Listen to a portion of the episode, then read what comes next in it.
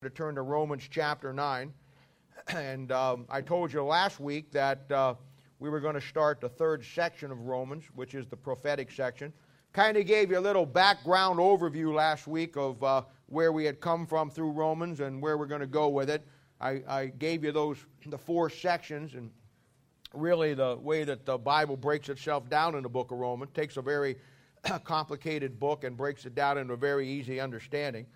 And I told you that, uh, and you want to remember this, I told you that these three chapters, chapter 9, chapter 10, and chapter 11, go back to God's dealing with the nation of Israel. And I showed you last week, if you remember, how that uh, the whole thing was built around that verse that talked about the fact that uh, blindness in part has happened to Israel until the fullness of the Gentiles come in. That we are to understand as the church what God is doing with the nation of Israel because it's one of the key important doctrines of the Bible. And uh, I told you how that cha- what he does here in chapter 9, 10, and 11. in chapter 9, he begins to show you and me, the church, why Israel got into the mess they got into. We're going to talk about that today. Then in chapter 10, he shows you how that because they got into a mess, God temporarily uh, puts the Jew on the back burner, so to speak, and then turns his attention to the, to the church. And in chapter 10, we find the, the great verses and the great chapter on Gentiles getting saved. And I think I told you this that when, when, when I win somebody to Christ, or when we teach you to win somebody to Christ, uh, we take uh, Romans chapter 10, and there is all the verses that you need, and it's a great verse. And then we go into chapter 11. Chapter 11 now deals with the aspect where he shows you that in chapter 9 they got messed up. In chapter 10, God uh, goes to the Gentiles. But in chapter 11, and I suspect probably uh, concerning the nation of Israel and you and me as the church, Romans chapter 11 is probably the greatest chapter in all the Bible because it deals with God restoring the nation of Israel and the restoration of the nation of Israel. And so we, that's where we're going to begin to approach chapter 9 today. And uh, you remember I told you the concept about the easy way to remember it. That when you think of, and your whole Bible, and this is what we're going to learn uh, along with other things when we start next Saturday. You're going to find that, uh, that your whole Bible is basically built around two identities. One will be the nation of Israel. Remember last week we showed you how that uh, you, God looks at Israel like uh, his wife. I gave you all those verses back in the Old Testament. And then we know that the second identity is the church, and we know that the church is Christ's bride. So if you want to really begin to break down your Bible in its basic form, you're going to realize that there's two identities that are very important to follow through the Bible. The first one is the nation of Israel, and they are to God as his wife. The second one is the church, and the church is the bride to Christ. Those two identities, once looking at that chart back there that we use on Thursday nights, when we get into eternity, that's really what all eternity is about. God has His people, and Christ, His Son, has His people. And together, throughout eternity, we, we fulfill God's program, which is talked about in the book of Isaiah and many other places. Now, chapter 9 starts out with the greatest Christian that ever lived. That would be the Apostle Paul, giving us his personal biblical perspective on the nation of Israel. And I want to read uh, chapter 9, verses 1 through 5, and this is where we're going to be at today as we come down through here. Here's what he says He says, I say the truth in Christ, I lie not. My conscience also bearing me witness in the Holy Ghost, that I have great heaviness and continual sorrow in my heart.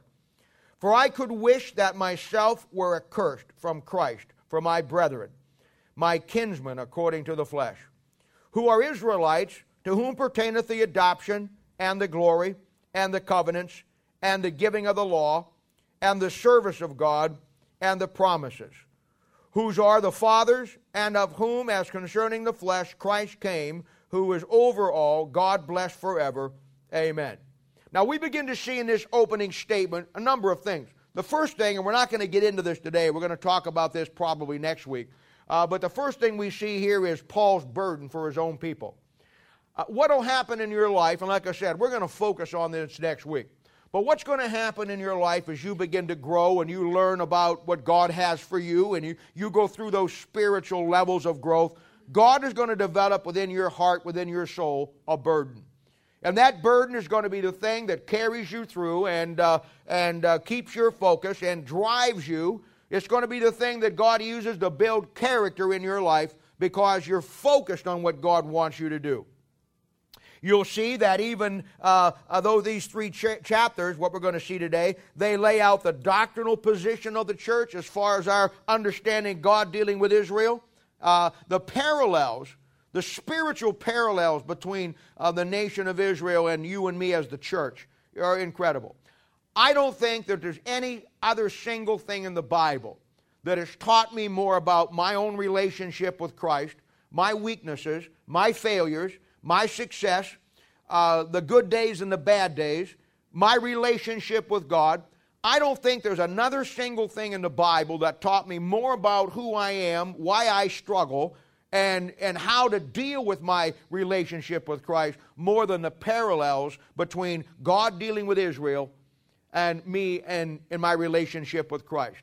I know that there are two different groups historically. And I know, in a doctrinal sense, in eternity, God is going to primarily uh, have his nation, and Christ is going to primarily have his bride, and that whole thing is going to work together like a hand in glove scenario where God accomplishes everything that he wants. But right now, one of the greatest lessons that you can ever learn while we're still here on earth is to realize the parallels between God dealing with his people as a nation and their relationship back to him and the relationship that you and I try to have with Christ. And they're, they're really incredible. Uh, you know, and you'll see that today as we come through. You know, I, I've always been captivated uh, by history. Uh, you know, Memorial Day, we did our little military type theme thing, and I showed you how to read, uh, uh, you know, a military uniform by what is on it, and uh, showed you how that, uh, you know, in the Bible, before they went in to get their inheritance, God laid out the, the great battles. And I told you that, uh, you know what, you ought to get some combat ribbons on your spiritual uniform before you meet Christ. And you need to get into this fight. You need to get into this battle. You need to understand the difference between the church triumphant and the church militant. But I've always been captivated by history. I think that, you know, I think that you could take every other television uh, program off the air and just fill it with History Channel programs and I'd be happy, you know.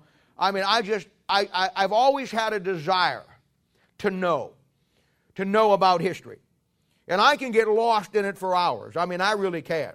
Most people don't, don't even know. They're so busy. You realize that Missouri is one of the richest places of heritage and history that you could ever hope to go to, in places that most people never think about, never know. And I, I you know, I, I, I, when I started looking around my own, uh, my own area, down in, uh, down in Osawatomie, in fact, about a mile from where your mom lives, there's, and I can't think of the guy's name, but it was the cabin where John Brown stayed, or as he was traveling through, and he was some relationship to him. And you can actually go to Osawatomie, and there in the park, they have moved that cabin from where it was and put it in the park and built an enclosure around. And there is a history lesson. You know who John Brown was, don't you? He's the guy that was the abolitionist that in the middle of the Civil War. They wound up hanging him or shooting him or something because of the fact that he, he killed people, because of the fact that uh, uh, he, they didn't agree back then. It was right before the Civil War. Well, one, I, I, can't remember all the details, but it was either, uh, you know, uh, this guy's wife uh, was related to John Brown or John Brown related to the guy, but this guy was a pastor. And he had a church, and that church is still in Osawatomie. And I, when I worked down through that area, I, I would, when my lunch hour, many times if I was up in the Osawatomie area, I'd eat lunch over there, and I'd go through that, that little log cabin. It's incredible. I'd go down in his churches. Nobody's in it now, but I could, I, I, I could look in the windows and see it. I, right next to it's a cemetery. And I walked through the cemetery with all of the people that you read uh, in the cabin literature and in the, in the church are buried in that cemetery. Absolutely incredible. You guys are from, you're from Paola. I worked in Paola for years and years and years. The main street in Paola that skirts around the city is Baptist. And Baptist runs uh, west to east and, and dead ends on Hospital Drive down there by the hospital. I worked down there for four or five years, and every year they have that, that historical days in, in Paola, Kansas, you know, and, you know that. And I would go up there in my lunch hour and, and walk around and talk to the guys. You know why they call it Baptist? Because back in the 1800s, in the middle 1800s, there was a Baptist mission down there for the American Indians. And I, when I got down there, I, I, I, walked up through there and, and I, I, actually found the foundational uh, structure for it and found some horseshoes and found, uh, you know, it was incredible. I love history. I, I, could spend all my time in history. Kearney, Missouri, where uh, uh um, John and Pam live. Jesse James' birthplace is in Kearney, Missouri. He's buried up there. And it's incredible to walk through those things and to see that. You go up to Lexington, where they had the Battle of Lexington. There's a cannonball still stuck in the courthouse where they fired on the city. You can go to Anderson House up there. You can still see the, the wood Stark Dane with blood where they turned it into a hospital during the Civil War. Incredible stuff. Incredible stuff. I, I told Bev, I had a little trivia for you. Bev, you probably don't know this, but you know exactly where you guys' RV place is, or right in that area? And I'm sure back then your property was probably part of it. You realize in World War II that that was a POW camp for German soldiers caught in Germany and brought over to here? You wonder when all them sauerkraut packages are laying all around there. it's incredible. It's incredible. It's incredible. I, you take me to a Borders bookstore on a rainy day, or the sun can be out. You know where you'll find me? You'll find me in the section getting those books and looking at them where it says Kansas City, then and now. Now, I'm telling you, you give me a book that shows me a picture of downtown Kansas City the way it was in 1800 and then show me the same picture today, I'm gone. I, the, the, my mind just goes back to actually see something that has changed so much, but yet it's the exact same place. Union Station to me you know what? Most people don't know this. You realize that every major city in, in, in this country had a Union Station? Because back then, train travel was the only way to get anywhere. They didn't have airplanes.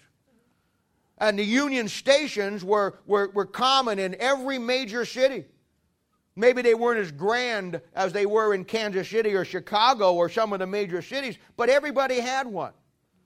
I, I could spend a day down at down at the uh, train station down there, just walking through uh, that place and just look, the, looking at the, look the wall. When they first opened it, they had a whole section of things that they found. They found a, a piece on the ceiling where two workers had signed their name and the date when they put their work in. It's incredible. I walked down those long corridors, and I know that, that, that those corridors were walked by hundreds of thousands of men and women. I, you know what I personally think on a kind of a spiritual plane or a kind of a practical plane? I believe that those great union stations represent the souls of the very cities that they're in. I walk down those halls, and if you're by yourself, you can hear your footsteps echoing off the walls. And I look at those benches and those long halls that used to lean out to those trains, and I wonder how many boys in World War I sat in those train stations. I wonder how many boys in World War II that were going off the war. Boys 17, 18, or 19. I wonder how many husbands kissed their wives goodbye and kissed their little kid before they went off to Europe or went off to the Pacific. I wonder as they sat there waiting for that train what their thoughts were of going into a conflict, going into harm's way. And I know that many of them that sat right down there in that building never came home again. Boy, I think of things like that. I think of the heartbreak that must be represented by, by in that place. People who, who, who had all kinds of issues as, as mankind for what? Over 150 years traveled in and out of that place? Oh, that's where, that's where the soul of any city lies. That's where the immigrants came in. That's where the people that were looking for a fresh start or a new start. It's places like that. You know what? By, there's all kinds of places. You know what? By the airport, Right there, right down from the TWA Center there where they have that convention center, you realize along that road, it's right off of Admiral Boulevard there. You realize that there's a bar up there. I know it well. There's a bar up there. and that bar was one of the favorite hangouts of Bonnie and Clyde. You go to Excelsior Springs. How many have ever been to the Elms? Now, back in the 20s and the 30s, the Elms was the place because of the spa. You know what they call the one room there in the, in the, in the Springs in, in a place that it's up there? A, you know what they call it? It's called the Al Capone room. You know why? Because Al Capone and his boys used to come over there in the 20s and the 30s, and that was their hangout. I mean, it's incredible what has happened. I mean, you're walking someplace there, and uh, you know, I think of the people always. I think of the uh, the uh, the Union Station, you know, back in the 20s, and when the when Frank Nash, remember Frank, the story of Frank Nash was gunned down by the mob right in front of the station. Incredible. The same doors, the same bricks, the same pillars. Oh, if they could just open up and tell the story of what they saw. Incredible. I used to get a bat, I used to get a magazine called After the Battle. I, I have them all. I haven't gotten any for four or five years. I don't even know if they're still putting it out, but it was called After the Battle. And what these guys did, and they were incredible researchers. They went to Europe and Japan and all places, and they actually researched battles of World War II, and they found the exact places where they had a picture, and in the exact, then they would give you the exact comparison as it stood today and told you the story. Incredible. Incredible. I've watched those places where in France or in Belgium where there's a there's a, a, corner coming around the road and there's a little store there and a little house over here and there's a bunch of little cars coming around and they show you that same picture with the same store and the same house except there's panzers going down around that corner. Incredible. Incredible. I spent a lot of time in Europe over my life and one of my favorite places to go was Holland. Holland has some of the most historic stuff that you ever. Uh, when I go to Holland, I always, uh, Amsterdam in particular, I always feel like I'm walking back in history. You'll actually walk down the streets and, the, and along the canals. Those canals have been there from the 1600s. You look at the houses, the old European style, and you'll see across the top of them 1550, 1603, 1701. Those are the dates they were made. There's a place down right from, from Central Station, that's what they call their train station, called Dam Square. It's called Dam Square because the North Sea come up alongside of that, and what they did hundreds and hundreds of years ago, that they filled all that in, and they, that used to be where the dam was, and then they filled it in and made a square out of it back in the 16, 1700s, and they're Dam Square. And yet, when you go into the art museums, you'll find that you'll find that the paintings like Rembrandt and the great painters of the 16, uh, 1700s and the 1800s that did their paintings, you'll see that right in that pictures of Dam Square, and you'll see along the back the little shops that were there in 1600 and 1700. They're still there today. I went down there one night late with my after the battle that it was about when the, when the Germans took over Holland. And when the Germans took over Holland, the Adolf Hitler division called the Liebenstandarte, they took over, they took over uh, Amsterdam. And there's a picture in there, there's a picture in there of all the SS troops lined up on Dam Square with all of their tanks and everything. And, and I stood right in that spot. Same bricks, same buildings. You can look in the background, same shops. Nothing has changed. You walk down to one of the corners are down around there, one of the streets, you'll find what they call the Anne Frank house. How many ever read the diary of Anne Frank? Anne Frank was a Jewish girl. And you know that during World War II, the Nazis rounded up all of the Jews and they started systematically taking them out of the cities. They did it in Poland, in the Warsaw area. They also did it in Amsterdam. They did it in every city in Europe for the final solution to rid Europe of the Jews. And there was a little girl by the name of Anne Frank. She was only 12 years old. And Anne Frank was a Jew, and back then Jews were required to wear the star to identify them as Jews. And what they did was that because they were Jews, and they knew that the Nazis were going to round them up, they, they put a little place up there and they built a false wall and they hid up there for like six or seven months while the Germans were and couldn't go out, couldn't come down, had to stay up there, could come down at night. There was a workers' place down there. They had to be quiet. They couldn't talk. They couldn't walk because somebody would hear them walking and say, Well, there's nothing up there, and, and turn them into the Gestapo. They got away with that for six months before they finally got turned in, and the SS and the Gestapo arrested them all. And little Anne Frank, 12 years old, she died in Auschwitz concentration camp. You go there today, it's a memorial of the Holocaust called the Anne Frank House. You can actually walk up those narrow stairs and walk behind that false bookcase, walk up into the little room. I stood up there and I thought to myself, I wonder what thoughts this room holds.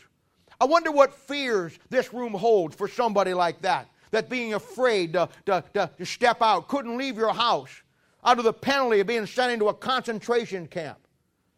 You get on a train at Central Station in Holland and go down just a few, uh, about a half hour trip down to Haarlem. Not the one in New York, the one in Holland. and you walk down, there's another house. You know what it's called? It's called the Ten Boom House. Anybody know who Corrie Ten Boom is? Corrie Ten Boom was a, was, a, was a young gal during World War II in her, in her early teens. And her father uh, was, a, was a watchmaker. And they had a little shop right there uh, on the corner uh, as you come down from the, the, train station. And, and that little shop to there is where they were Christians. And they believed what the Bible said about the Jews being God's chosen people. You know what they did? They put in a special place called the hiding place. That's what her first book was. They put in a special place where uh, that they the Jews would come through. They had a little signal in the window that told Jews that were looking for a place to hide that it was okay to come in by the way it was placed in the window. You go there today and you can take a you can take a trip up through the up through the thing and see all the places up it. You know how they got betrayed? There was a baker right across the street that saw strange people coming in and he was, he was connected with the, with the Germans, and he turned them in. And they had somebody that was fake, dressed as a Gestapo agent, come in and got in, and then they were arrested. You know what? You go there today, not only can you go through that house and see all the Corrie Ten Boom stuff, can you go upstairs and find everything? The pastry shop is right across the street. It's still a pastry shop today. I walked down that alley I ain't telling you. My wife knows I got him at home. I walked down that alley uh, one time and I was just lost in it. Just lost in it. And I was so caught up in the history of it. And I'm standing there in the back in the alley where they were portrayed, where I wonder how many Jews must have stood waiting for that, looking for that refuge. And as I stood there and I'm looking around, I, I, I, I, I'm looking and I'm looking at the back thing, just thinking, and my eyes caught right down in the corner of the building. There was a there was a brick that was kind of kildered. It wasn't, and, and I didn't know what it was. When I walked over, the moment I got to it, I saw that it was not really part of the regular bricks. And I'm down there and I cleared the brush away a little bit and I went and I pulled that thing out and inside that little cubby hole was three keys. I have those keys today in my home.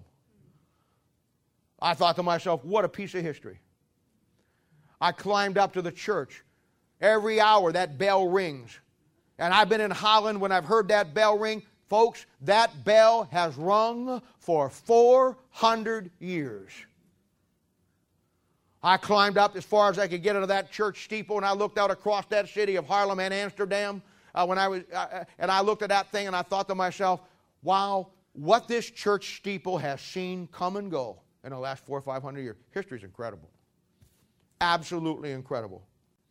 I've been in Corregidor, where I walked down to those long tunnels where MacArthur was. And those tunnels today are, you know, they go on for hundreds and hundreds and hundreds of feet underneath the mountain of Corregidor. It's where your soldier boys and my soldier boys uh, faced the Japanese onslaught when Corregidor surrendered. That was a hospital during the war. It was the safest place to be and you'll walk down those corridors today and you see all these offshoots of where it goes down through here. And I stood in there in the dark and I thought to myself, you know what? 60,000 boys on Corregidor had to surrender. Well, I bet the last couple of days in that place of what they thought about, thinking they're never going to go home again, wondering about what was going to happen to them, how ferocious the Japanese were, how under their code of, of uh, um, a Shinto, Shinto code that they never, they never took any survivors or they treated prisoners terrible. And I stood there and I wondered what it must have been like to feel there that night. History is an incredible thing. I love Amsterdam simply because it's such a rich history of the Dutch Baptist.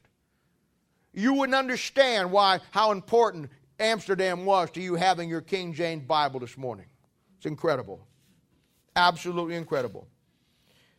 When it comes to the history, the history of the Jews and the nation of Israel has always been one of the most incredible things that I've ever studied and invested my life in in history. Over the, you know, it's one of the two landmarks, and I've told you this before. It's one of the two landmarks in the book of Proverbs.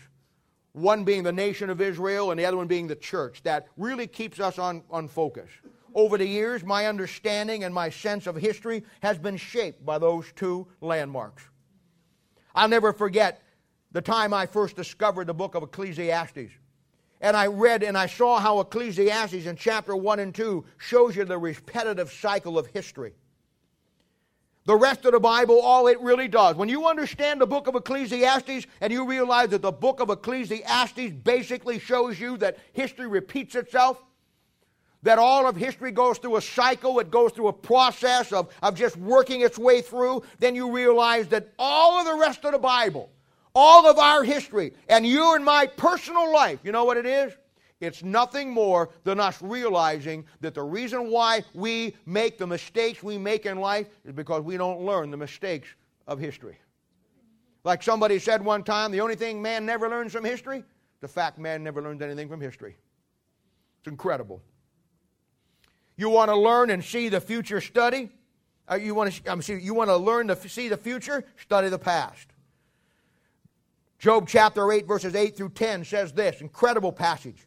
It says for inquire, I pray thee, of the former age, and prepare thyself to search to thy fathers. Somebody getting ready to study history. You know what it says? For we are but of yesterday, and know nothing, because our days upon the earth are a shadow. Shall not they teach thee and tell thee and utter words out of their heart? You know what he's saying? He's saying we learn from history.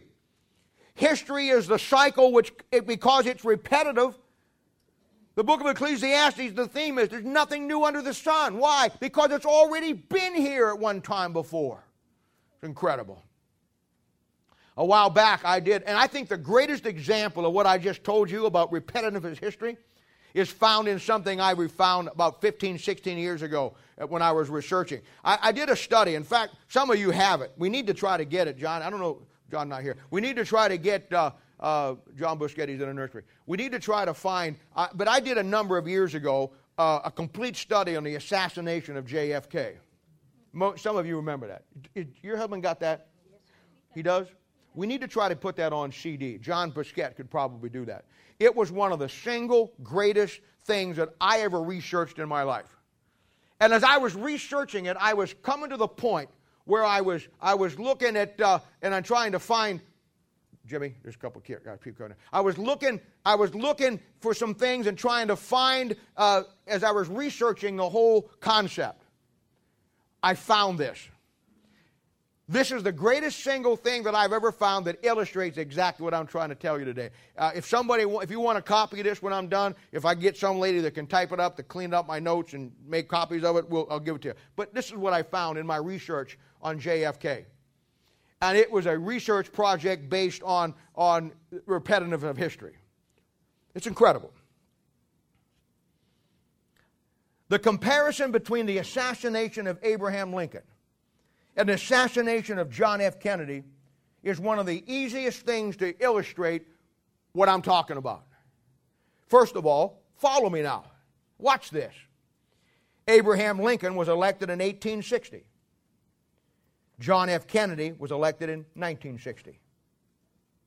Both Lincoln and Kennedy were slain on a Friday and in the presence of their wives. John Wilkes Booth, the assassin uh, of, uh, of Kennedy, was born in 1839. Lee Harvey Oswald, the assassin of J.F. Uh. Kennedy, was born in 1939. John Wilkes Booth and Lee Harvey Oswald were both Southerners who favored unpopular ideas. Both Oswald and Booth were murdered before they could be brought to trial. Watch this. John Wilkes Booth shot Lincoln in a theater and ran to a warehouse. Lee Harvey Oswald shot Kennedy from a warehouse and ran to a theater. Abraham Lincoln's secretary, who was named Kennedy, urged him not to go to the theater where he was killed.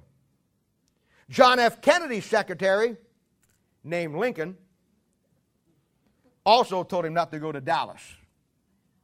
The slain presidents were succeeded by men who were both named Johnson and were both Southerners.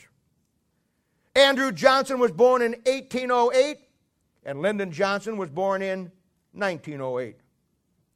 Both Johnson served in the United States Senate before coming vice president, and both Johnsons, after serving out the remainder of Lincoln's term, and the other serving out the term of Kennedy's term, were not reelected. And the last thing, both were working for the same religious system that in both cases wanted to remove the presidents of the United States. Now, that is one of the most phenomenal things you're ever going to find that is so clear that history repeats itself. Incredible. And I've always been captivated by that. Now, let's look at Romans chapter 9 because what we have here in these three chapters is a history of Israel.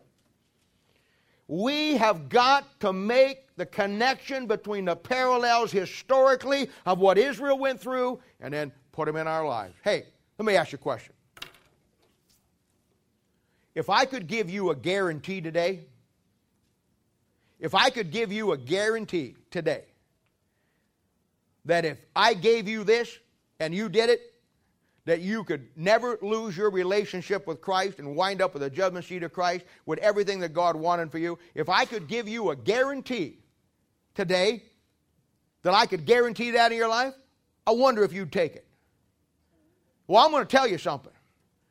I'm going to show you some things today based on what the greatest Christian that ever lived said about the nation of Israel and their relationship to God and the parallel spiritually between you and my relationship with Christ. And I want to show you how that we learn from history. I want to show you how that you and I learn from the mistakes that Israel made.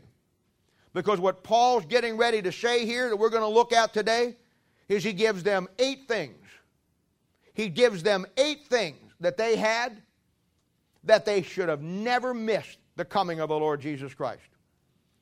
Eight things that he lays out down through here that if they would have had them, they would have never missed the coming of Christ. And you want to mark these in your Bible because it's it, the theme of chapter 9 now is where Israel got off track. And if you want to find out how you get off track, Learn from history.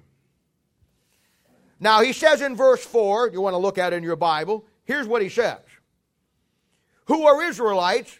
Now, here they come. I'm going to list them for you, and we're going to talk about them. Who pertaineth the one, the adoption, two, the glory, three, and the covenants, four, and the giving of the law, five, and the service of God, six, and the promises, and then verse 5, here comes number 7, who are the fathers and are concerning the flesh, Christ came, here's number 8, who is our all, uh, who are all God blessed forever and ever. Those are the eight things that he lists to us about the nation of Israel from a historical perspective. If Israel would have stayed with these eight things and not forgotten these eight things, they would have never missed Christ at his coming. Now, what we're going to do here in just a second, we're going to pray and then we're going to start coming through and look at these and making the parallels. Father, we thank you and praise you for the Lord Jesus. Lord, truly, the only thing we ever learn from history is we never learn the lessons of history. Our country is in the shape that it's in because it fails, it refuses to learn the lessons that and the mistakes of people down through history. We, as God's people, fail in our walk with God because we refuse to learn the lessons that God has for us through history. And Lord, let us examine these today with a humble heart, with a searching heart. Lord, as we look at next Saturday, and I take the young men and young ladies and the moms and dads in this church who want to learn the Bible, help them understand that the, I can teach them all of the things that we're going to talk about. I can put it all into a context for them. But the greatest teacher is history itself. And we'll thank you and praise you in Jesus' name. For his sake, we ask it. Amen. Now, I want you to look at verse 4. We're going to talk about these, and then we're going to make, and then we'll come back and we'll make some parallels. And I want you, I want you to see how these parallels take shape. Now, the first thing he says is, who pertaineth the adoption. Now, here's what I want you to understand. When you look at the nation of Israel and you compare that to you and me as a Christian, here's what you always got to remember.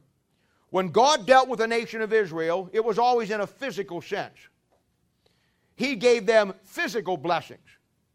He gives you and I spiritual blessings. He gave them physical promises about a physical piece of ground. He gives you and me spiritual promises about a spiritual place that we need to live in our lives. You remember when you come through in the Old Testament, you read about the battles, don't you? Battle of Jericho, Battle of Ai, all those great battles that they fought. But when you those were real battles.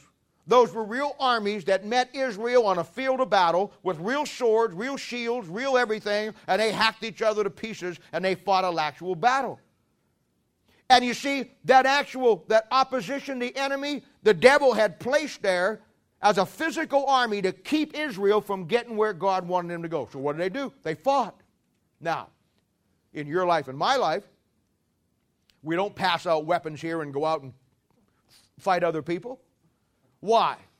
Because the Bible says in Ephesians chapter 6 that the weapons of our warfare are spiritual and not carnal. See the difference? Where they fought a physical battle with physical implements of war.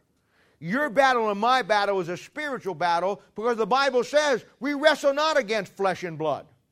Our wrestle is against principalities and powers and spiritual wickedness in high places. You see the difference? You got to see that. So when God adopted them, remember we just finished Romans chapter 8 and I showed you how that you and I were adopted. We're going to come back to that in a moment. But you got to see, when God adopted Israel, He didn't adopt them. When you got saved, when you got saved, when you got saved, when you got saved, when everybody in here got saved, you got adopted as an individual into God's family as God's child. But when God adopted Israel in the Old Testament, who pertained to adoption, He didn't adopt them as individuals, He took them as a nation. You got to see that. You got to understand that. That's the difference between the Old Testament kingdom of heaven and the New Testament spiritual kingdom of God. He took them as a nation. One of the greatest concepts you're going to find, and you need to mark this in your Bible in Exodus chapter 4, verse 22, where he talks about Israel being his son. But he's not talking about in an individual sense, he's talking about in a corporate sense as a nation of Israel. Oh, I could spend the next 12 hours showing you how that thing works, but we can't do that today, and we'll pick it all up. You see, our country's got it backward, the world's got it backward. Do you ever wonder why the world hates the Jew? Do you ever wonder why all down through history the world has hated the Jew and hates the Jew to this day? And that everybody in this world just about is turning toward the Jews and, and, and the, and the anti uh, uh, Semitic mindset that they're against the nation of Israel? I'll tell you why. It's because God adopted them as a nation and no other nation. And then you know what God had the audacity to say?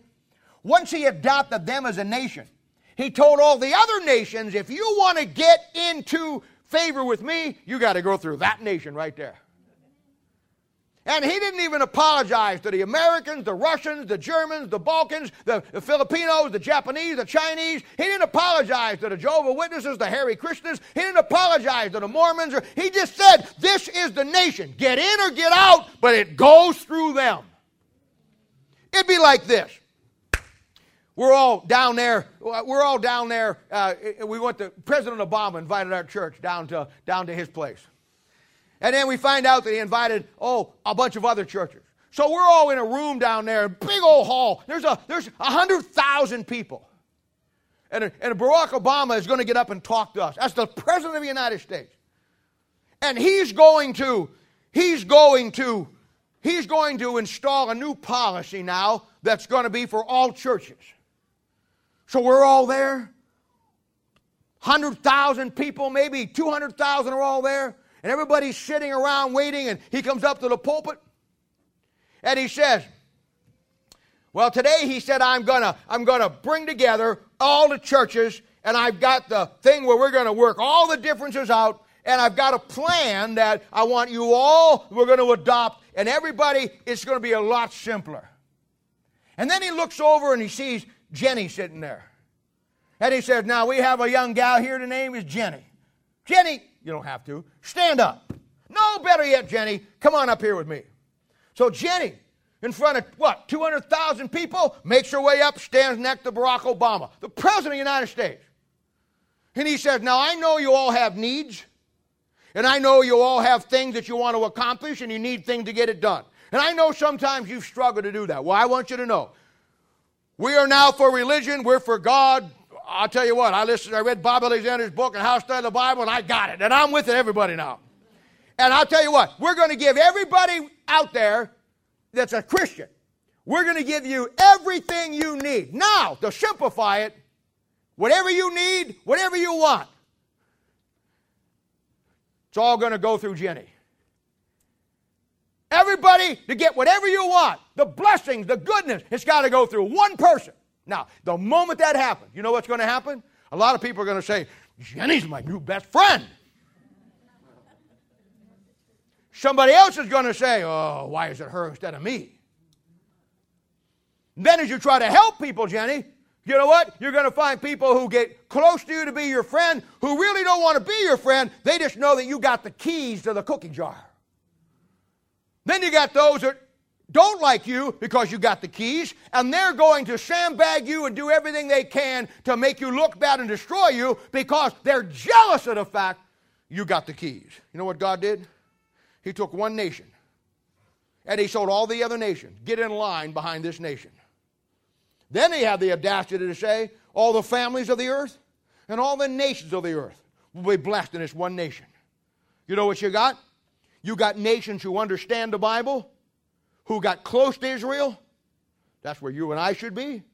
Then you had nations that didn't like that because they thought they were the superior people. They thought they were going to be the ones that run it. They thought their political system, they thought their hierarchy, they thought their standard was going to be the one.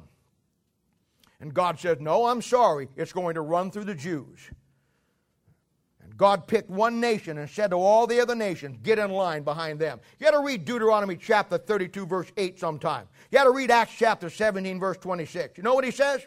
He says he's put everything, everything on this planet through the nation of Israel, and if you want to get it, you got to get it that way. You know what? You wouldn't even be saved here today. You wouldn't even be on your way to heaven today. You wouldn't even have what God has given you today if it wasn't a man named Jesus that came and died on the cross. But he came through the nation of Israel. They were adopted, not as an individual, but as a nation. You know the next thing he says? To whom pertaineth the adoption and the glory. I don't know of another nation on this planet that ever saw the hand of God and experienced the glory of God in everything they did more than a nation of Israel. You would never find another nation anywhere on this planet who had the power and the miracles of God in his hand experiencing his glory more than no wonder the world hates them. I mean in Exodus chapter 12 when they were down in bondage and Pharaoh had them all locked up down there as, as prisoners and was slaving them to death. What did God do? God came down and miraculously let them out of Egypt. They got a little bit farther down the road, and Pharaoh said, I'm going to show them, I'm going to get them. Pharaoh's whole army went after them. they come to the Red Sea. They're looking around and saying, Now what are we going to do? Moses says, Just trust God. God will get us through. And then on the other side of the Moses said, Yeah, what are we going to do, God? God said, Watch this. You know what he did? He split the Red Sea. You know how big the Red Sea is? No, I know what the scholars say. See, they, you know why they say what they say? I'll tell you what they say. They say there was no, the scholarship always wants to take the miracles out of God in the Bible. So the Bible said it was the Red Sea, which is a miraculous, glorious thing. This, and many, most of the religious scholars say, well, it wasn't really the Red Sea. That's a scribal error. It was called the Sea of Reeds, was only about six inches of water in it. I had a guy tell me that one time. We were talking, and the guy said, Well, he said the bottom line was, he says, you, it really wasn't the Red Sea. I said, Oh, it wasn't? He says, No, there was no miraculous miracle. It was the sea of reeds. And I said, Oh, really? He says, Yeah, the Sea of Reeds, it's a known fact, was only had six inches or four inches of water in it. And I said, Wow, still a great miracle, wasn't it? He said, What do you mean? I said, My Bible says that all of Pharaoh's army drowned. It. They drowned it in six inches of water. What a miracle. You know what? God's got a monkey wrench that'll fit in a nut in this world. You think you're going to get of him? He'll, he'll get ahead of you. When they're out in the wilderness, they didn't have any water. God said, just hit a rock with your stick, and water comes out. They're out in the wilderness. They didn't have any food. God says, no problem. I'm going to rain down manna from heaven. That's bread. Somebody says, well, we're tired of bread. He says, no problem. Look down the, and the place was filled with quail. Now, you know what? I got to be honest with you water out of a rock, a little bread trickling down from heaven, and, and a covey of quail coming up. That, that, until you put a pencil to it, do you realize that he did that for 40 years? Out of by a conservative estimate, for 2 million people, probably, for 40 years of man, that would be 40 million tons of bread. That would be 40 million tons of bread, 40 million tons. That'd be 80 million tons. Out of that rock, 2 million people, 2 million gallons of water. That's a miracle. How about Jeremiah or, or uh, uh, Joshua chapter 6, the Battle of Jericho? They walk around that city. There's a city fortified. God, they said, How are we going to do it? We'll lose half our army. God said, I'll just walk around the city for a while. Seven times around. You know what happened on the seventh time? They blew some trumpets. And the walls came down. You know what the skeptics say? Well, they say, yes, we found the Jericho was a real place and it doesn't lie and crumble. But we don't believe the miracles of God were involved.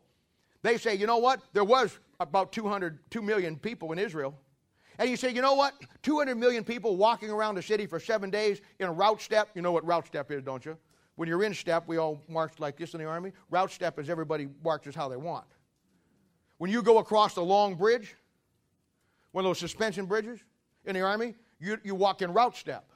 You know why? If you walk in lockstep, the bridge will fall down because the vibrations all coming from one person at one time in the same order will weaken the structure. So you do in route step. Everybody walks at a different pace, therefore it breaks up the vibrations and it doesn't put the stress on it.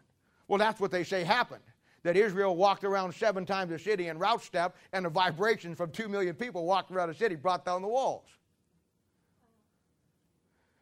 Yeah, okay.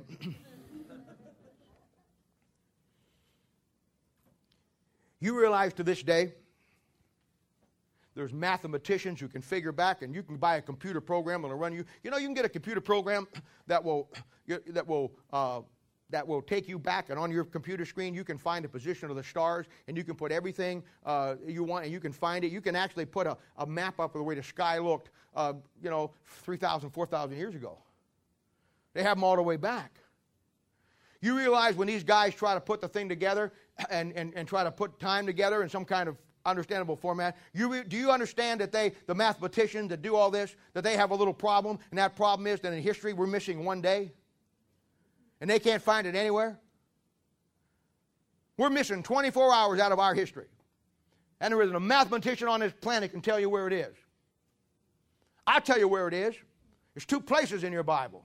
The first place is in Joshua where the sun stands still about a whole day. And when you figure that time out up there, you got 10 degrees missing off of it, which is about 40 minutes. You know where the second place is? It's the place there with Isaiah where the sundial goes back 10 degrees. You know how much 10 degrees is on a sundial? 40 minutes. Your missing day is found in your Bible. Why? Because Israel experienced the glory like nobody else did. God ever do that for you? When you're out there and you got a lot of work to do and you got things you got to get done, you can use another couple hours a day. You know what we got to do? We got to go to daylight savings time. Woo!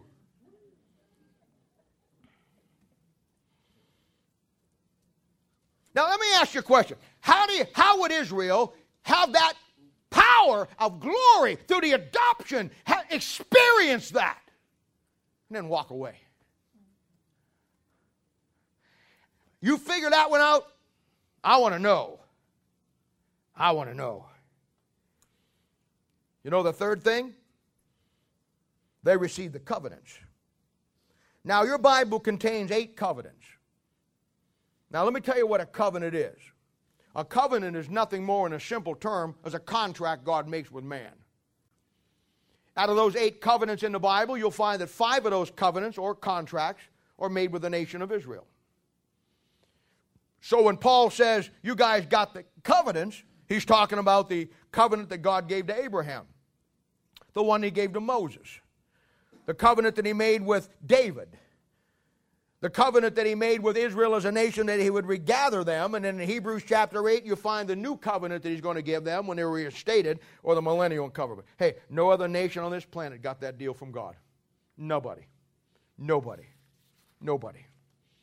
The fourth thing is that they received the word of God. We saw this in Romans chapter 3, didn't we? Where it talked about that Israel got the oracles of God, our word for oral. That God gave them the word of God by mouth through Moses in Exodus chapter 20. No nation on earth can claim that. Answer me. How, how can you have something so powerful how can God, if God came down and gave and met me in the backyard or met me on the front yard or met me along the road someplace and said, Bob, here is my Bible, I'm going to give it to you. And I want you to give it to everybody else. And Bob, I'm going to make sure that nobody messes with you. I'm going to give it to you. You got to get out to everybody else. Do it. You think I'd walk away and say, okay, maybe tomorrow? How do you have the power? How did Israel have the power of God? That God gave them the oracles of God and get to the place they didn't even believe it anymore. Incredible. The, the, the, the next thing is, uh, the fifth thing is service for God. Verse 4. Israel was God's chosen na- nation, they were God's vessel when he gave them the word of God, the service of the nation of Israel through the priesthood, through the scribes and the Levites, was to have the custodianship of the word of God. How do you get, how do you serve God? How do you have God give you something to do? Do it for God. Get to the place where you experience God in your life, and then, as Israel did. And then just simply one day say, I'm done now. No thanks. The six things, the promises of God. And they got promises literally and also spiritually. Let me explain to you the concept of the promised land. When God called Abraham out of Genesis, he called him out of the Ur of Chaldees. That's where Baghdad is today, by the way. Always a picture of the world system. He called him out of Baghdad, the Ur of Chaldees, and then he said, I got a land over here. We know it as the land of Palestine today. I've got a place over here because you are my people, because you're my nation. I got a place over here that I'm going to give you for your possession, a literal piece of ground. And I'm going to give it to you. Now, when he brings them out of Egypt at Exodus 12, when he brings them through Joshua, they cross over. And it's called the promised land. It's called the promised land for two reasons. First of all, it's called the promised land because it's the land that God promised to them. The second reason it's called the promised land because God gave Moses the word of God. And Joshua tells them on no uncertain terms in Joshua chapter 1 that if they want to stay in that land that God promised them, the only ways you stay in that land is to keep the promises that God gave you in His book. You know how hard it is to keep the promises in the Bible that God gives us? But you know what will help you? A couple Red Sea crossings in your life. You know what will help you stay in this book to the promises? A couple of things that God does miraculously, like stopping the planet Earth for you.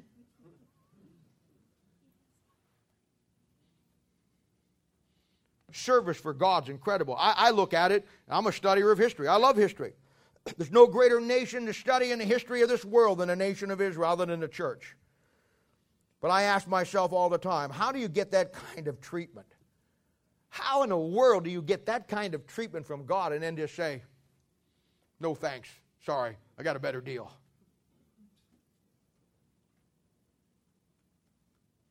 Then the seventh one, who are the fathers.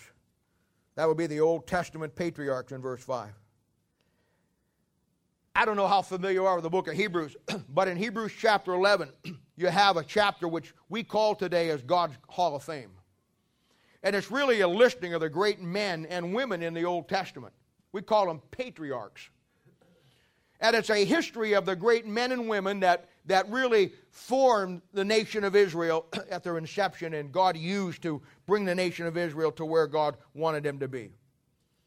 And in Hebrews chapter 12, verse 1, he says this Wherefore. Now, when you read your Bible, you know this that when you find the word there, wherefore or therefore, it always means because of what I just said, this is where we're going. Eh, you know, it, it may be chapter 11 and chapter 12, but the wherefore, the therefore put the two chapters together. You should know that. When he says wherefore, he's talking about what he just told you in the chapter 11. He's talking to Israel here.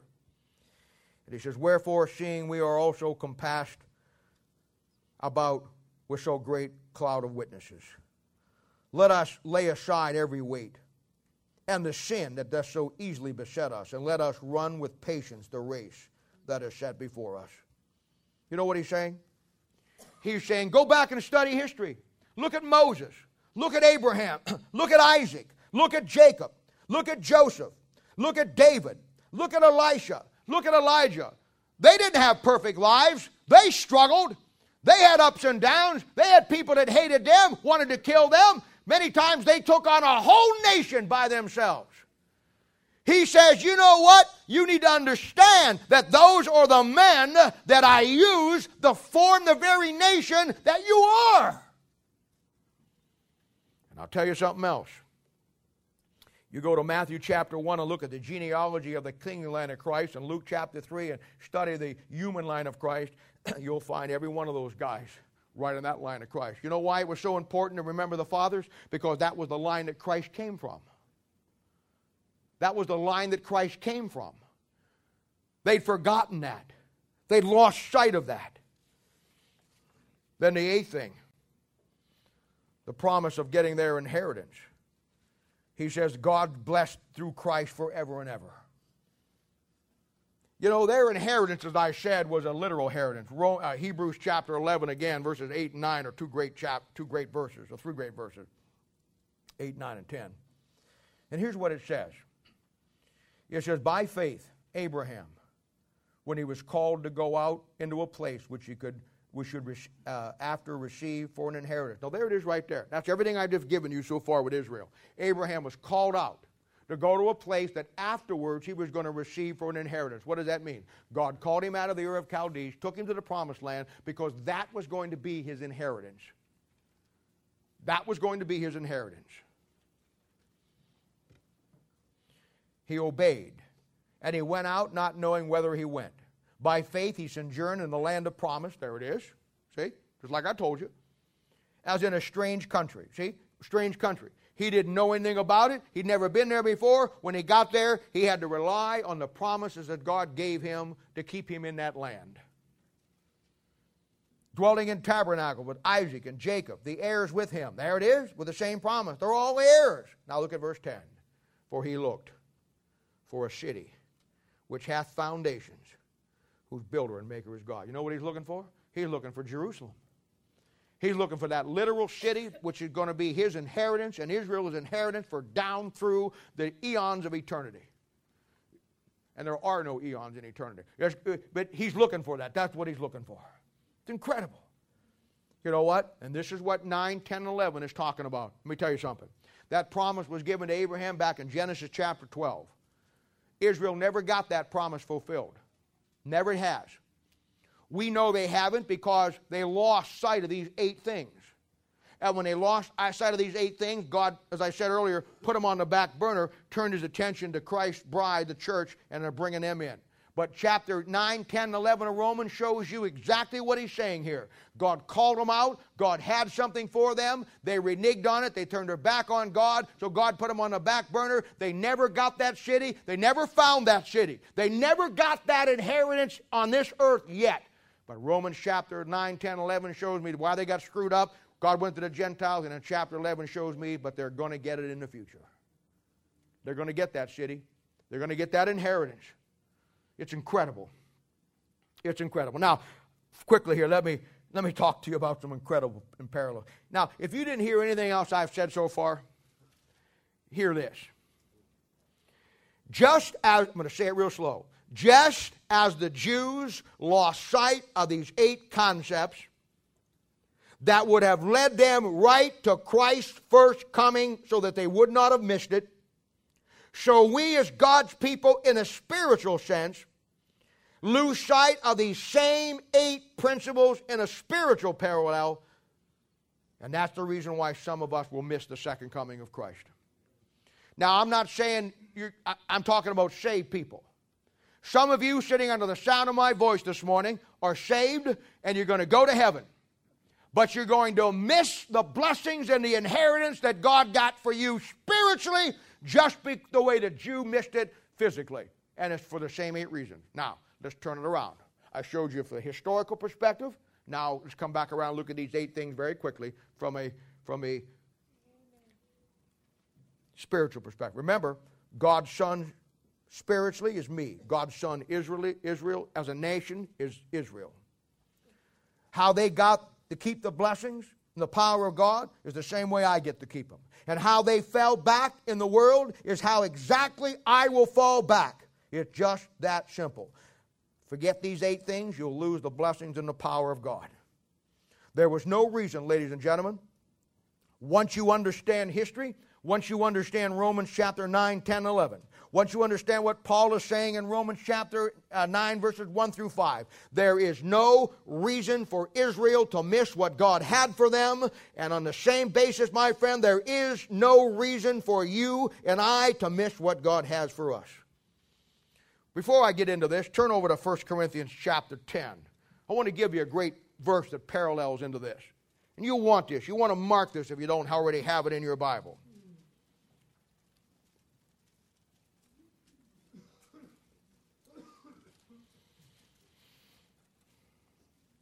Look at 1 Corinthians chapter 10, pick it up in verse 5.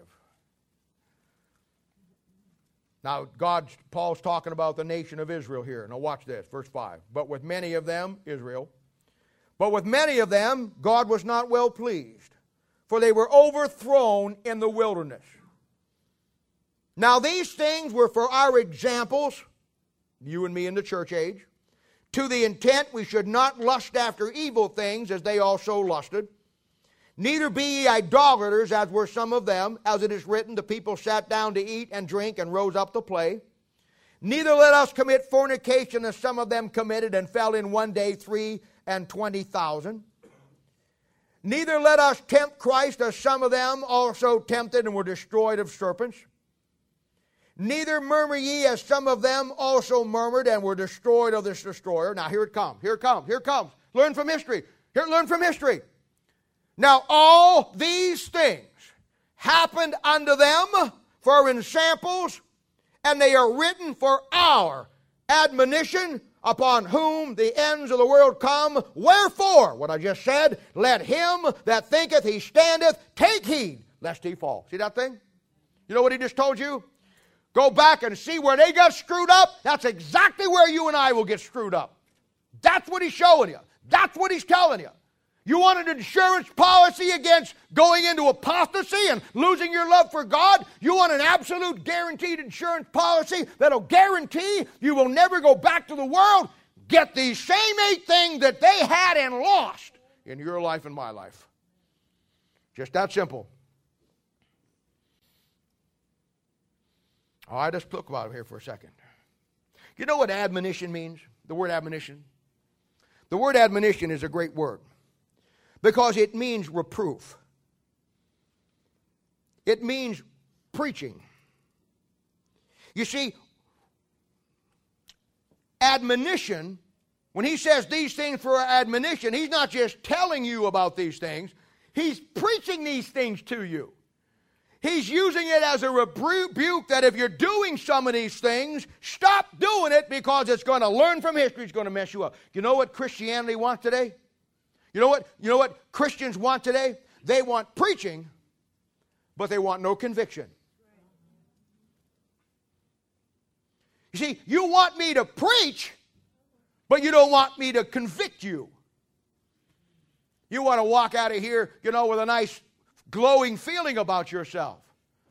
I hope my messages always point out some deficiency in our world someplace. I know it does in mine. See, you only have to put up with it once. I spend Monday, Tuesday, Wednesday, Thursday, Friday putting it together. It beats me up all week. No wonder I'm so passionate about beating you up. but that's what Christianity wants today. It wants preaching, but it wants no conviction from the preaching. They want preaching, they want Bible, but they don't want any admonition from the Bible. Somebody said one time years ago, uh, left the church and, and said, Well, we're just going to go someplace where after church we feel better. you know what my answer was? Well, you know what? If you'll get right with God, you'll feel better right now. You know what the Bible says? It says, He that loveth the honeycomb, even the bitter things are sweet. I told this story a couple Thursday nights ago. Years ago, my, my mentor in the Lord, Mel Sabaka, we had a, at the Stark County Fair, we had a booth where we would win people to Christ and do little surveys, you know, and all those kind of things. Well, I really cut my teeth on learning. we took a break and we were out getting a bite to eat. And, and, and I told you, Mel, he never missed a trick. In everything he saw, he saw some spiritual plane to it. I have tried to put my life that way, but I pale in comparisons to him. Everything he saw, when everybody else saw one thing, he saw the spiritual application to it. For instance, we're getting a hand hot dog and drinking a Coke then out there, and we're kind of walking around, and there was this guy who was, who was you know, on a midway, and he was doing all kinds of young guy was juggling things, you know, and, uh, and, you know, and he had a little spiritual comment about that, and somebody else was breathing fire, and he had a Luke chapter 16 comment about that, you know. So we're walking down there, and this guy had this lady on a big round board, and she was she was tied up to it like that. And the guy was a knife thrower. And the guy come back, he had all these knives on the table, you know, he was the great knife thrower, I guess. I forget his name. But anyway, the lady was on there, and he he he blindfolded.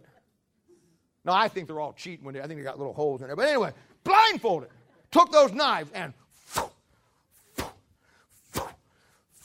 completely outline her body. I'm standing there amazed because I'm still young and stupid. I thought it was all real, it's all fake. I'm standing there amazed. You know what Mel said? He says, God, help me never to preach like that man throws knives. I went, whoo. You know what he was saying? When I preach, don't let me just go around the outside. When I preach, I want to stick you. You see, Christianity, they want preaching. You just don't want any conviction that come from preaching, see? No admonition. Does your kids like to be told what to do? Eh, eh, show me a parent. Do I have a parent here that your child loves to be told what to do? Well, what makes you think that you, as a parent, with your child, is any different between your heavenly parent and you? Both got the old same nature, old, old sin nature. All right, first of all, the adoption. Just as God adopted Israel as a nation, He adopted you and I as an individual. Remember a couple of Thursday nights ago? A couple of Thursday nights ago, that nice young man had come in and he obviously didn't believe the Bible, didn't believe in God. He kind of wanted to ask some questions. And, and here's what he said. Here's what he said. If you remember, if you were there that night, he said this. He says, because I was, somebody had asked a question about a relationship with God, and I was explaining how to have one, and he raised this question, and, and this is the only time he kind of got close to digging me. And I, and I, and I, but I understood where it was coming from, so, you know, no problem. I'm going to be nice to this guy. You know what? He, he doesn't understand that the big anvil is swinging over his head, and all I got to do is push the button, and I'll crush him. But I, I was very kind. And here's what he said, if you remember tonight. He says, How can anybody say, if you believe in a God that is as eternal as everybody says he is. How can anybody, how can anybody be such an egotist? How can anybody be such an egotist that would think that if God is that way and we are who we are, who would anybody could think or be such have such an ego was his word that he could think or she could think that God would you could have a relationship with God. Now you know what? I thought about that thing all week long. I thought about that thing stayed in my head and my heart all week long. And I thought about that question all through the week. Not that it shook me what I thought. I agreed with him in my mind. Because I, I, the thing that got me is the question was the, the, the question that somebody asked was, How can I have a relationship with God? That guy's question was, Why would God want to have a relationship with us? That thing drove me nuts all week. And the answer is, you know what? That is the greatest thing about God in me. He is one opposite end of the universe, I'm the other. He's holy, I'm rotten. He's holy, I'm vile. He's holy, I'm a slime ball. Why in the world would a holy God want to have a relationship with me? But you know what? He does. Bless God, that's where it's at. Somebody says, Well, I don't understand how God could ever send a man to hell. I don't understand how God would ever want to take any of us to heaven. But He adopted us. And that's the answer. He adopted us. He took us in. First John chapter 3 verse 2 says, Beloved, now what, behold, what manner of love the Father has bestowed upon us that we should be called the sons of God. I agree. Nothing I could deserve, nothing you could deserve. But he did, and he wants the fellowship. And not only did he want a fellowship, he wanted to adopt me. We got a couple, they're not here today, they had to go to the airport. Jamie and Brian. Jamie and Brian are two of the sweetest kids I've ever had in my ministry. They can't have kids. So they, they, are foster parents, they take kids, they adopt kids hoping that someplace down the line they'll get the right scenario with the right kid with the right background that when they get them. Uh, and, and uh, you know, remember, remember I introduced them that time when they had those three little guys? Well, the next Monday, services called up and said, we got to take them back. I don't know how they do it. I mean, you, they, they want kids so desperately. And they take those kids. I tell them, I said, I got more respect for you than I think anybody in the world. I couldn't do it. I, why, you give me a puppy and, and he stay in my house. My wife, when, when I read the paper, she takes the dog section out that's got the little lab puppies in it. Uh, somebody brings over a lab puppy and says, Hey, you know what? I know you lost Tinker. Here it is. I don't want a third dog. I'm happy with two. I miss Tinker. But you know what? I'm not going out and get another dog. But if you bring a puppy over, it's staying. I don't know what to tell you. That little thing wagged around with a tail and, it, and, you know, and that little puppy breath and all those things. It's staying. I can't imagine what it must be to want to adopt children and get them in there and they snuggle to you and they started getting close to you. And then you get a phone call and they rip them out of your arms and say they got to go back to an abusive family. Every time I see him and her, here's the dominant conversation. Looks like we might get one next week. He told me last night. He didn't care who won the ball game. Or that. He came up and he said, Well, I want you to know, the Division of Family Services called. They got, got one, might work out for us this time. We're going to get it. They never get discouraged. They've had kids that they've taken and they've taken back and taken and they've taken back. And if, if, if you know what, that only happened to me once, and I'd say, That's it. I'm collecting baseball cards. I only get rid of them when I have doubles. I couldn't do it. I couldn't do it. You got to be a special kind of person with a special kind of heart and love. Not to love the people, the kids. We could all do that, but when you have your heart ripped out when you take them back for, how do you? I don't know. But I know the excitement. Every time, that glimmer in their eye. Every time when they come over and they say, oh boy, next week might be it. I look at that and I think to myself, you know what? That's exactly how God must be feeling this morning about some of you that are right there to get saved. The people that you are working with that are trying to bring in and get saved, and God is so excited because of the fact that they're right on the verge of letting Him adopt them. You and I were adopted, man. It's like the kid in school.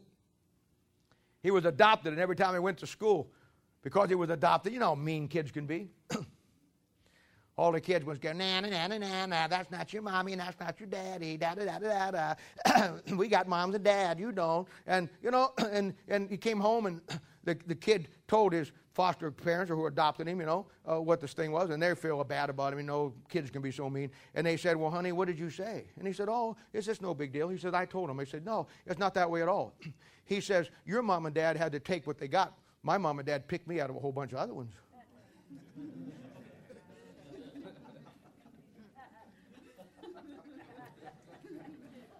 Hey, hey, folks.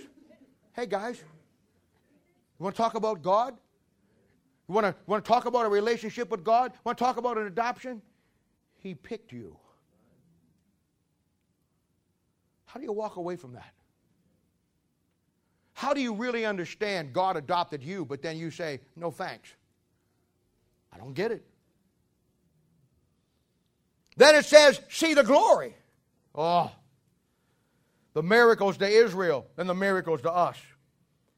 Have you ever had a time when God intervened in your life? Have you had a time that God came down and did something that was the most miraculous thing in your life? I've seen some of you come to the place that when you disciple your first person, and it's the first time in your life when you really, on your own, one on one, you do something for God, for somebody else. I remember the first time I preached and somebody gave me a love offering for it. It's not that I cared about the money, but I sat down back in my hotel room and I put that little money in a pile and I just looked at it. It wasn't about the money to me, but it was about that all of my life I had worked and done things for the job that I had, and I did this and I did that. That was the first time in my life that I did something for God, and God said, Here, let me pay you for what you did. I've watched some of you in circumstances where God's come down and did incredible miracles in your life. I had a little girl years and years and years and years ago. Her name was Ruthie Powell. Ruthie Powell was one of the sweetest gals that I have ever met in my life. Ruthie Powell was about 21, 22 years old when they found the first brain tumor. And they took that brain tumor out. She had to wear a turban cut her skull all the way open to get it out. She was the happiest little girl you ever met in your life. You want to talk about somebody that had the joy, joy, joy down in their heart. She had it. Then they found the second tumor. And she had to go through that process all over again. Then, a little bit later on, about a year and a half later, they found the third and final tumor. And this one was inoperable. I was in the room the night she died. Her greatest burden was the fact that her mother was not saved. And she asked me to pray with her that night that, that, that her, from her death would result the fact that her mother would get saved. And then she asked me to preach her funeral. I'll, I'll never forget it as long as I live. Uh, it was one the, and I was a young guy back then. This was 20 years ago. I was just a novice at this myself. I had never been faced with that kind of scenario. Everybody I buried was over 90 or, you know, or, or, or dead and, and, and, saints in heaven. Or, I mean, I, I just never faced with this before. And I remember when I got up there, I said, God, I don't know what I'm going to do. My standard sermon on death and funerals ain't going to work here. I can't tell you. I cannot tell you another time in my life. Well, I'm going to tell you a couple more times. There have been a few times where God ever came down. We sing the song, Heaven Came Down and Glory Filled My Soul. That was the song that day. When I got in that pulpit, just as clear as I'm looking at you today, God took over that thing and I preached. And then it was one of those things where it was God calling in plays like a football game from the bench because I didn't know what I was doing. And I get down and I just preached a whale of a sermon. Now I'm saying, what do I do? Because you know what? You don't give sermons at funerals or give invitations at funerals. Well, I'm, I'm over here and I'm, and, I'm, and I'm stuck. Well, I'm, I'm over here and I'm, and, I'm, and I'm stuck and I'm done. And I got everybody's head bowed. And I said, folks, I, uh, after today and what Ruthie said, I said, I, I, I don't know how to do this. But I said, I feel there needs to be an invitation to give that. And before I got that out of my mouth, there was a lady sitting over here, right about here. She jumps up, runs over, and I'm thinking, runs over to the organ and starts playing just as I am. Now, I had never met this lady before. She told me later. She said, You know what? I'm sorry, Pastor. I am so, so sorry for what? She said, Did I get up and, and got over there and do that? She said, When you said that, God just told me, God just told me, go play just as I am on the organ. I'm sorry, Pastor. That's what he told me. And I said, It's all right, sister. He told me a few things today, too. and yes, her mother was one of them that got saved. I can't explain that. The only other time it even can compare to me to that, remember Jason's grandmother that died? Jason comes to me and he says, uh, You know what? My grandmother's not doing well. She's probably not going to live very long. Can we go over and talk to her? And I said, Absolutely. So him, me, and Kristen went over there and sat down and talked with her and made sure about her salvation. It was just a short time after she died. And that family on Jason's side, most of them were, were unsaved. They were just a kind of a wild crowd. But she was a godly grandmother and they respected her. And boy, I'll tell you what, you talk about another time in my life when God came down and, and opened that thing up, and we had eight people saved at that funeral. I can't explain that.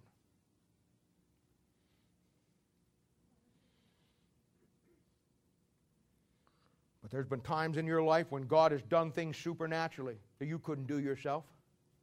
I've watched some of you come to the place where when you're like Moses, when you disciple your first person or you teach the Bible or you do something here for God. It's the first time in your life you do it. You look like Moses coming off the mountain, your face just glows. You'll find yourself in scenarios where God, you're, you're, you're at a place where you can't go anymore. You can't do anymore. And God Himself will come down and part those waters, man, and make a path for you and give you exactly what you want. Now, my question is this. Let me ask you a question. When that happens in life, when you realize that you're adopted, how do you turn your back and go the other way? How do you walk away from that? How do you walk away from that? The third thing is, oh, we don't we don't have the covenants there to Israel, but for us it's the church. And it's through that contract that God made with us that the church is everything that we get our spiritual blessings from. Somebody says, well, you don't have to go to church to be a Christian. No, but you got to go to be a church to be a good Christian. Because the Bible says that the husbands love your wife like what? Christ loved the church. What kind of Christian are you to forsake the very thing that Christ himself loved and gave himself for? It's, it all comes down to not understanding the concept. We don't have a covenant, but God gave us the church. The fourth thing, the Word of God. You live in a world today that has no truth, but God has given you an absolute truth. You know, in, in, in Hebrews chapter 6, there's a great, God asked the nation of Israel a great question through Paul. He's saying to them, He says, You, Israel, who were once enlightened, who tasted of the heavenly gift, who were made partakers of the Holy Ghost, who tasted the good word of God and the powers of the world to come, he says, if you fall away. My question is, if you've had all those things, how do you fall away? How do you ever have the, the, fact that you were enlightened with the Word of God, now you're in darkness? How do you taste the heavenly gift and say, no thanks, give me a beer now? How do you, how do you be a partaker of the Holy Ghost and then say, no thanks, I've had enough? How do you taste the good Word of God and then develop a taste for something else? How do you have the power of God in your life and then just walk away from it? How do you get to the place in your life where that Bible is everything to you, and then two years later, you're at a place where it means nothing to you? I don't understand that.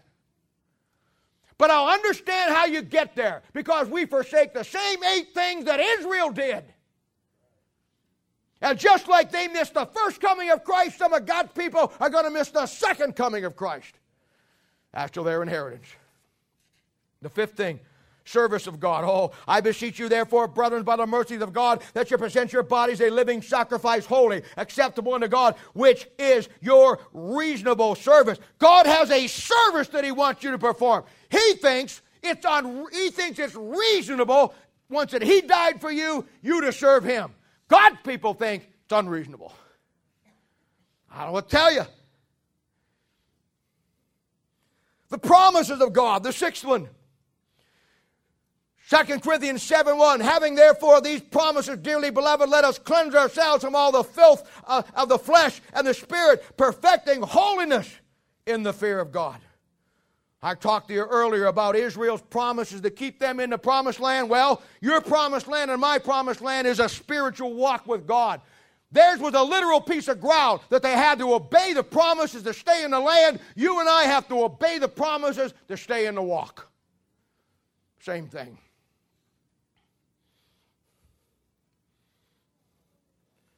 Then we have our fathers too, don't we?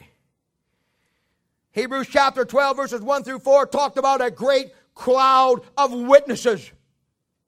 Just as Israel had its great fathers, the patriarchs, men who God used to form the nation of Israel, you and I have men and women that God has used that we can look back and see and find a point of reference for truth in what God was doing. Somebody says, Well, you go to Bob's church, he's a heretic. Really? Hardly. I teach my Bible like John of Antioch taught his. You know who he was? Of course you don't. My preaching is based on Savonarola and John Huss. You know who he is? Of course you don't. My mission philosophy is based on Count Zinzendorf and August Spangenberg. You know who he was or where they lived? Of course you don't. My true line roots go back to Peter Waldo and John Clark. Do you know who they are? Of course you don't.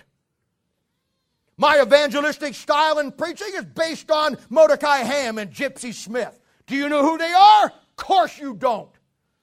My courage to stand and face the reality and preach the truth in a world that hates it, my courage comes from a guy by the name of uh, Latimer and Ridley and Thomas Cromwell. Latimer and Ridley. Latimer said to Ridley, but they're being burned at the stake. And uh, the quotation from 2 Samuel chapter 10, verse 12, that I've read a thousand times to encourage myself when I wanted to quit. And you don't even know where it's at or what it means. I'm not talking to you, of course. I'm talking to people that call me heretics. You say, You got passion for the ministry. You bet I do. Like Jonathan Edwards and George Whitefield. You know who they are? Of course you don't. You have to be fearless like Peter Cartwright. My concept of Bible college is based on a great man by the name of William Tennent and his concept.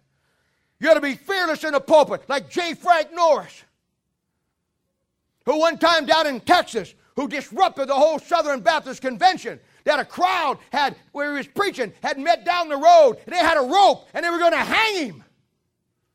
And somebody come up and said, Frank Norris, you better get out of town. There's 200 guys down here in front of the saloon. They got a rope. They're going to hang you. Well, you know what he did? I'll tell you what most preachers would do. They'd be out of town so fast you wouldn't. They'd be on 911. You know what he did? He went down to the crowd, get on the back of a pickup truck, and preached to them, and the crowd got saved. You don't even know who he is. I'm a heretic. You better check out the boys I've been hanging out with. And a hundred thousand others like them men who put aside the weight and the sin that so easily beset them and run with patience the race that was set before them.